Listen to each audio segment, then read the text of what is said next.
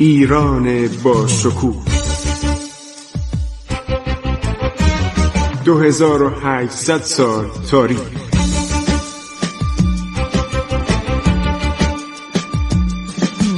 عبور از تاریخ.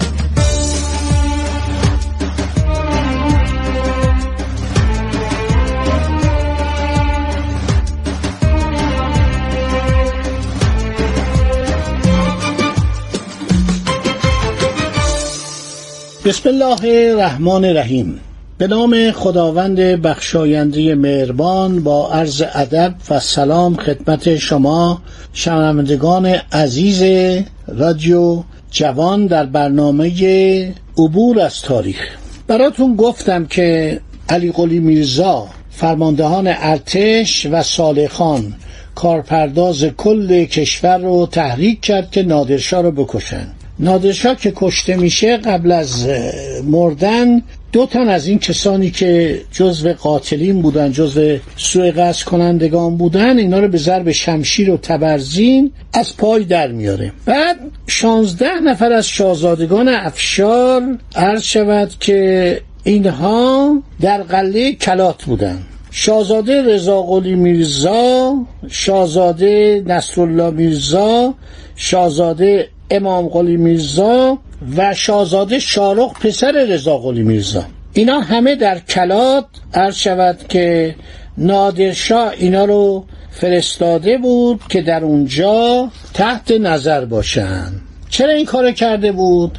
به خاطر که میترسید یه اتفاقاتی بیفته یه شایعاتی به گوشش می‌رسه و این بود که اینها رو عرض شود که فرستاده بود در قله کلات در آنجا نگهداری می‌کردن وقتی نادر کشته میشه علی قلی میرزا از شهر هرات که اونجا فرار کرده بود یکی از شهرهای خراسان بود آزم مشهد میشه. وارد مشهد که میشه سهراب خان گرجی. گماشته خودش و گرجستان اون موقع جزوی از ایران بوده. خیلی اینا به ایران نزدیک بودند و در خشون خیلی فعالیت می‌کنن چون اغلب گرجی ها خیلی اهل جنگ و شمشیر و سلحشوری و به کارهای نظامی علاقه داشتن. از زمان صفویه رئیس شهنه یا گزمه یا داروغه و شهربانی اصفهان با یک سردار گرجی بود. سرابخان گرجی رو دستور میده که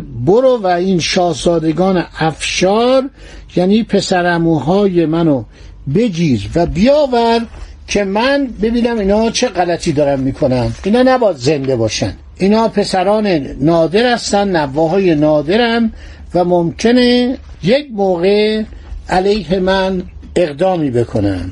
سوراب عرض شود که حرکت می‌کنه و میاد به طرف قله کلات. قله کلات یک قله بسیار بزرگی بوده. این مرحوم غلامرضا صحاب یک کتاب مفصلی درباره قله کلات نوشته و عکسهای خیلی خوبی هم در این کتاب گذاشته. هر شود که اینا در کلات بودن و سربازانی که محافظ اینجا بودن خب حالا شاه دیگه نادرشاه از بین رفته همه هم دلشون سرده و معلوم نیست پادشاه جدید چه بلایی سر اینها میاره.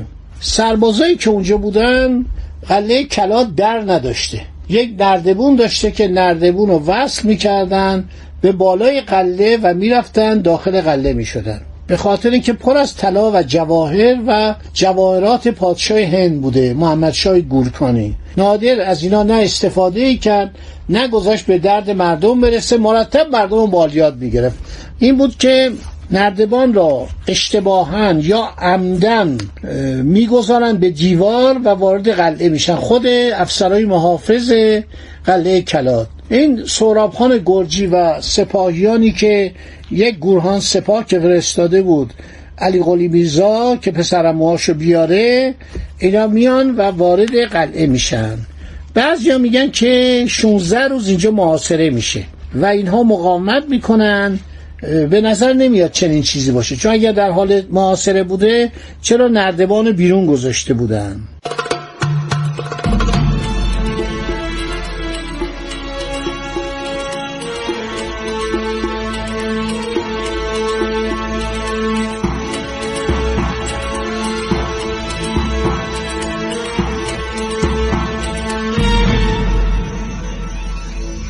خیلی خوب. سهراب خان میاد اینا رو می‌گیره و حرکت میده برای عرض شود که بفرسته خدمت آن شخص کیه؟ پادشاه جدید علی قلی میرزا.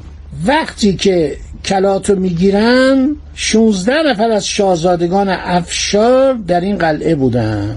سراب خان قلعه رو می‌گیره و دست همه اینا رو به زنجیر می‌کنه پاشون رو به زنجیر می‌کنه و اینها رو در یک زیر زمینی زندانی می‌کنه. یک زیر زمین نمناک و عمیق.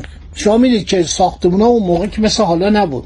ساختمان ها خیلی ابتدایی بود. یعنی در دوران مثلا اخیر بعد از صفویه اغلب این ساختمان ها بدون دقت شما هر چقدر معماری صفوی عالی بوده معماری سالهای بعد دوران بعد سرسری بوده. اینا رو می‌برن دست و پاشون رو میبندن و در یک زیر زمینی در قله کلات زندانی می‌کنن. رضا قلی میرزا که کور بوده پدرش کور کرده بودش اونو و نصرالله میرزا و امام قلی میرزا برادران و نوه های خودشونو عرض شود که دلداری می‌دادن. و می‌گفتن نگران نباشید بالاخره نجات پیدا خواهید کرد. نادرشاه یک زن اصفهانی هم تازه گرفته بود حدود در یازده سال پیش که این زن در اصفهان بود و بعد ماجراش یه دفعه براتون گفتم بازم میگم که این پسرش رو نجات میدم و به اتریش میرسونم. الانم قبرش در گورستان وین هستش کند زملین. علی میرزا افشار معروف به کند زملین. داستانش خیلی مفصله ولی این شاهزاده هایی که در عرض شود که زندان بودن رضا قلی میرزای کور بوده و دیگران. در یکی از شبهای تابستان 1160 چند نفر قراول چراغ به دست وارد زندان میشن. در زیر زمین اونا رو باز می‌کنن.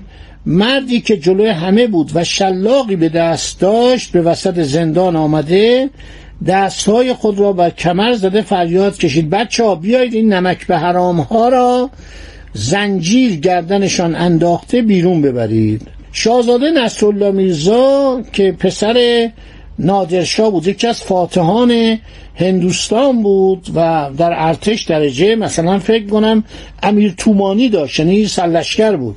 جوان بود ولی سرلشکر شجاع و بسیار قهار داماد پادشاه هند بود. این عصبانی بود ناراحت بود از این رفتار. به این سهراب گرجی گفت سهراب تو که سالها در خانه پدر من زندگی کرده و نمک پرورده ما هستی چرا اینقدر جسارت می‌کنی؟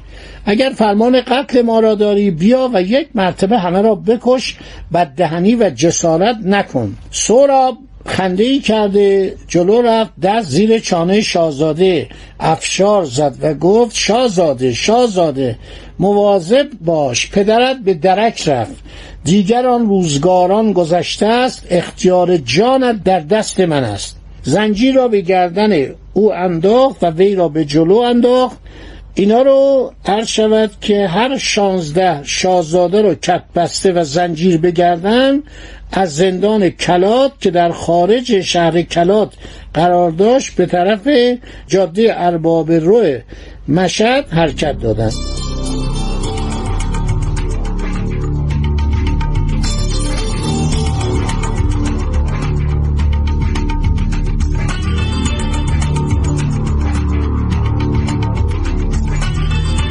شاهزاده رضا قلی میرزا نابینا بود بیچاره. پدرش دستور داده بود چشمشو در آورده بودن.